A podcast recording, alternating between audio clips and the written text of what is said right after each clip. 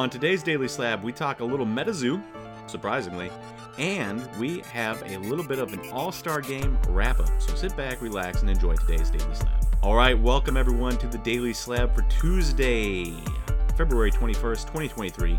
I'm Nate, and I'm here with your sports card rundown.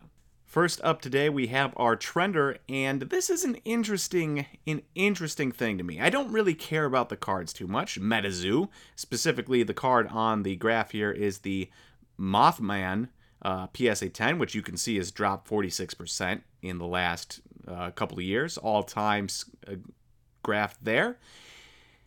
I'm not too concerned about the card. I'm not too concerned about MetaZoo, but I still find it interesting and I want to follow along because of this. These cards came out at the height, the height of the card market back in 2021. People were freaking out. MetaZoo going to be the next Pokemon. MetaZoo this, MetaZoo that. And yet you fast forward to today, and what has every single MetaZoo card done that you can find on Card Ladder? It's dropped. And a lot of them have dropped between like 45 and 55%, some as high as 80 plus percent. They've all dropped, and you could say to yourself, ah, maybe it's because of lost interest in a new Pokemon. Maybe we didn't need a new Pokemon.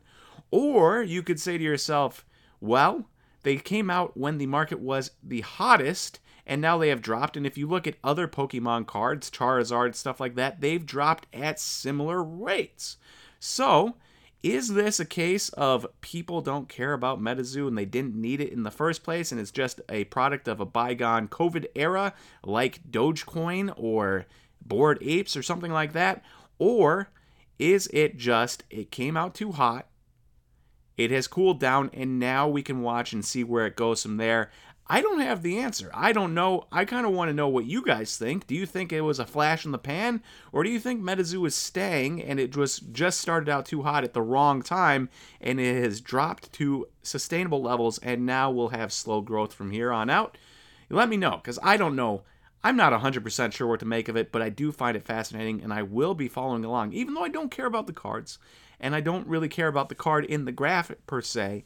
I do find it fascinating because of just what when it came out, how hot it was when it came out, and what it has done since. So uh, I'm going to be following along, and I want to know if you guys will as well. Next up is our post of the day, and this comes from the Slab Stocks Instagram, and it's All Star Captains, and you can see two massive cards, two massive massive cards on the screen. The Giannis Immaculate Patch Auto, numbered to 34, BGS 95, and the LeBron Topps Chrome Rookie Refractor PSA 10, which which is a pop of 174. So, you know, 34 of this card and not a pop 34 or a pop 174 both massive cards, both sold within $1,200 of each other in about four days. The Giannis selling on the 16th, the LeBron selling on the 12th. And the question is, which card would you rather have moving forward? Both huge cards, both similar priced. The Giannis obviously um, less print run than the LeBron, but what would you rather have? Because as a biased Bucks fan, I'd rather have Giannis. As a should you buy the best player, then you'd rather have LeBron. But in the short term, at least, I don't know how much LeBron's cards can go up. You know, he's not contending for a championship this year, whereas Giannis is in his prime. This is one of his best cards ever made. It's a great patch, a multicolored patch, and there is potential for this card to explode in the next couple years, especially if he wins a championship. Whereas LeBron, coasting on the end of his career, still doing great, still playing amazingly, but is he going to win a championship? I don't know, whereas Giannis has his prime in front of him. So, short term, I think I would take the Giannis, but long term, how can you bet against LeBron? But I want to know what you guys are what you guys are thinking because um, I'm sure there's people that agree or disagree with me in that are watching this video right now, and I would love to know what you think because uh, it's always interesting to get other collectors' point of view. And lastly, we've got our Who's Hot of the day, and Who's Hot is Jayson Tatum. He scored 55 points in the All Star game, and if that seems like a lot to you, that's because it is. It was the most points scored all time, beating out Anthony Davis's 52 points that he scored in the 2017 All Star game.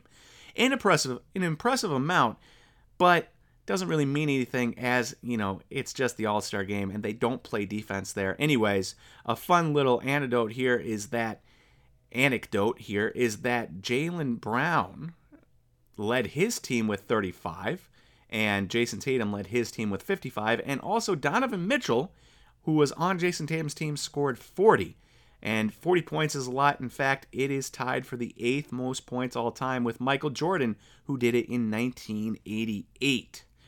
So, two of the top 10 points all time in an All Star game happen on the same team. And that just goes to show you how little defense really matters in the All Star game and how little really these records matter because I was looking at prices the night of the after the All Star game happened and there was no price movement in Jayson Tatum's market. Check this out. There was a Prism Silver PSA 10 that sold night of for $990. The last auction I can find happened on February 1st, and it sold for $1,036 on auction. And in fact, there was multiple autos after that that sold for more than 1,036. And yet, after Jayson Tatum's 55 point game, you get a card selling for 990 cool, fun 55 point game, but in the end, it doesn't mean much, and it didn't mean much to the card market either. And lastly, in what's happening, we've got breaks this week, got Topps Chrome Formula One today, and I will also be doing a fun Bowman Chrome Draft Sapphire break on Thursday. And if you're looking to get into that Thursday break, well, the spots are already selling. The AL East with Jackson Holliday already completely sold out. So check that out on the Slab Stocks Whatnot page.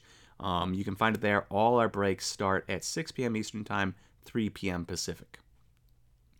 All right, thank you everyone for watching today's Daily Slab. If you enjoyed this, please click the like and the subscribe button.